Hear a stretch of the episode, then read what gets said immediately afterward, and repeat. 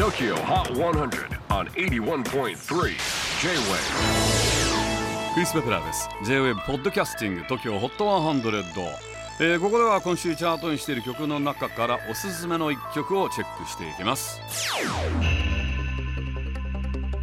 今日ピックアップするのは84位に初登場。The Kid Laroi Bleed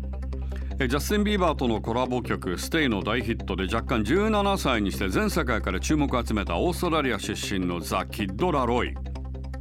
昨年のサマーソニックでのパフォーマンスも話題となりました。そして今回チャートに入ってきた「ブリード」昨年11月にリリースされたデビューアルバム「The First Time」からのシングルカットされた一曲です。昨年末には1日限定でオープンしたスペシャルポップアップのために緊急来日したザ・キッド・ラロイ。